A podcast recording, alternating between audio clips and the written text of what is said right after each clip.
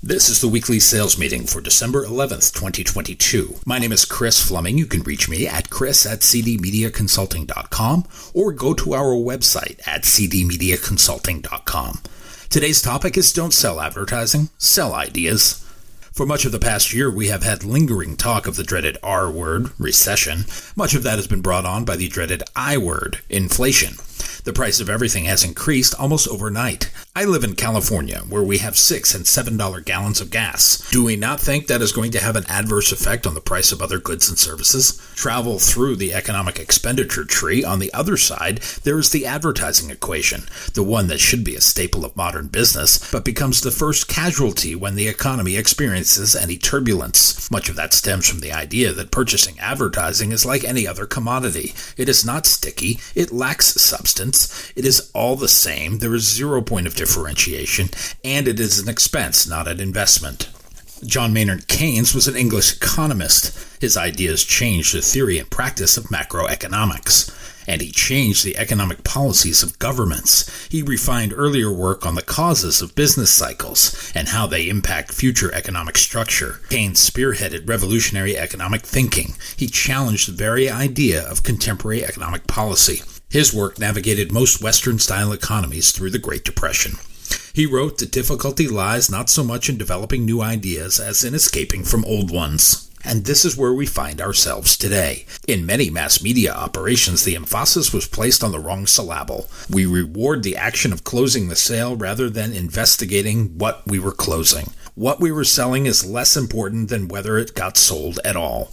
The result is a commodity sales approach that favors the lowest bidder.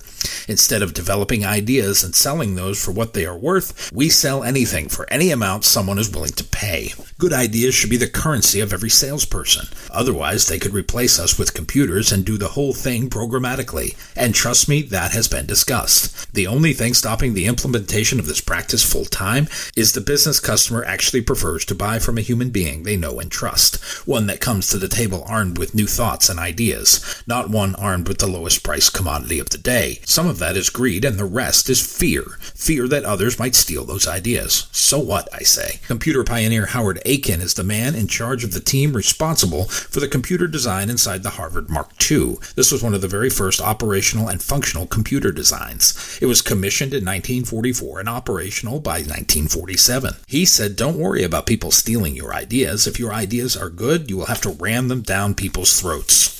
Most will shy away from good ideas if they are new for fear of the unknown. You will have to make your case for the new and different.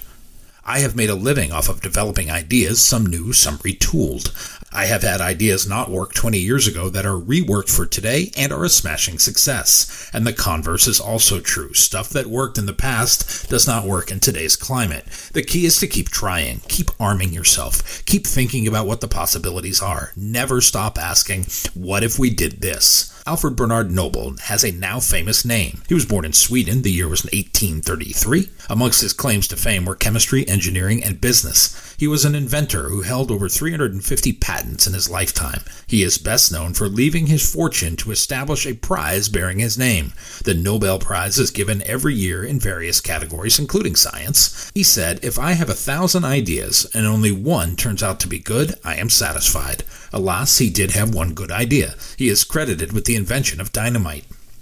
Salespeople with ideas are rich in resources. They have a wallet full of currency, should they decide to spend some. In the economic climate of today, or any year, those that have ideas have the upper hand. What ideas do you have for your customers today? Robert Collier was an American self help author. He was the nephew of Peter Fenelon Collier, founder of Collier's Weekly, so he might have had a competitive advantage in his field.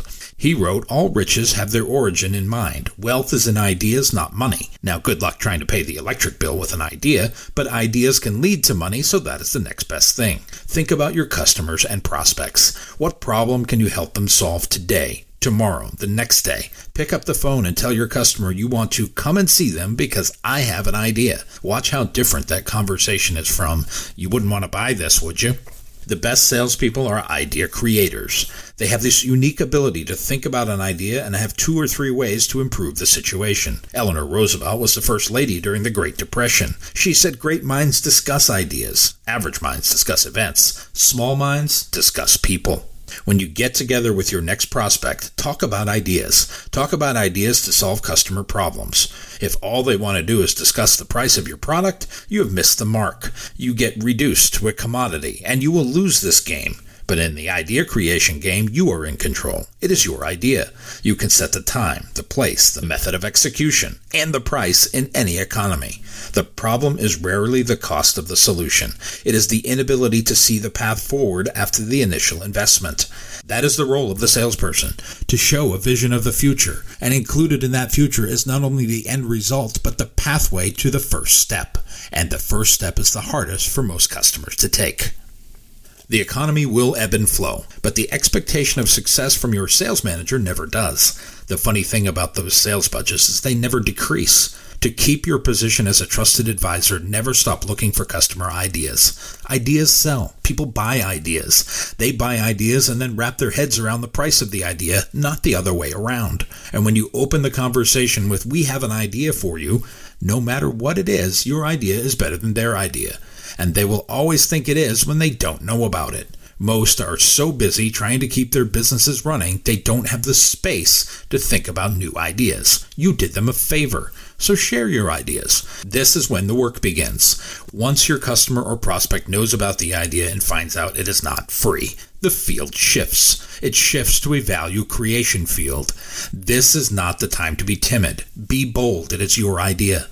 Advertising is a method to convey these ideas. Stephen P.H. Butler Leacock, FRSC, was a Canadian teacher, political scientist, writer, and humorist. Between the years 1915 and 1925, he was the best known English speaking humorist in the world. He made a name for himself with his light humor along with criticisms of people's follies. He wrote Advertising, the science of arresting the human intelligence long enough to get money from it. One might argue that is the art of salesmanship, but the work begins with the value creation for our customers. Most of the time, they can only see expenses. They can't see a successful future. We must draw the roadmap. It is up to us to apply the vision statement to the action task. Ideas sell.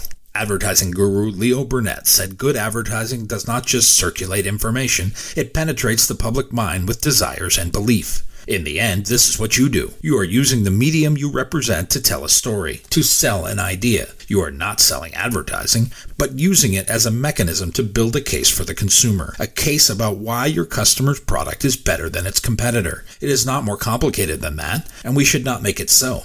Generate ideas for your customers. Show them the best pathway for deployment. This is a strategic conversation. You can worry about the execution later. Develop the idea, develop the message, and then make sure you deploy it enough times so that it is incapable of being ignored. That is how you make it impactful. Generate the ideas and sell those. Then you are not selling advertising, you are selling a lifeline to your audience in the form of an idea. My new book, You Can't Lead from the Back of the Room, Nor Should You, is now available on Audible as an audiobook download. If you like what you have heard here today, please consider downloading a copy or two. You can send one to a friend. You can go to cdmediaconsulting.com right now and follow the instructions to order.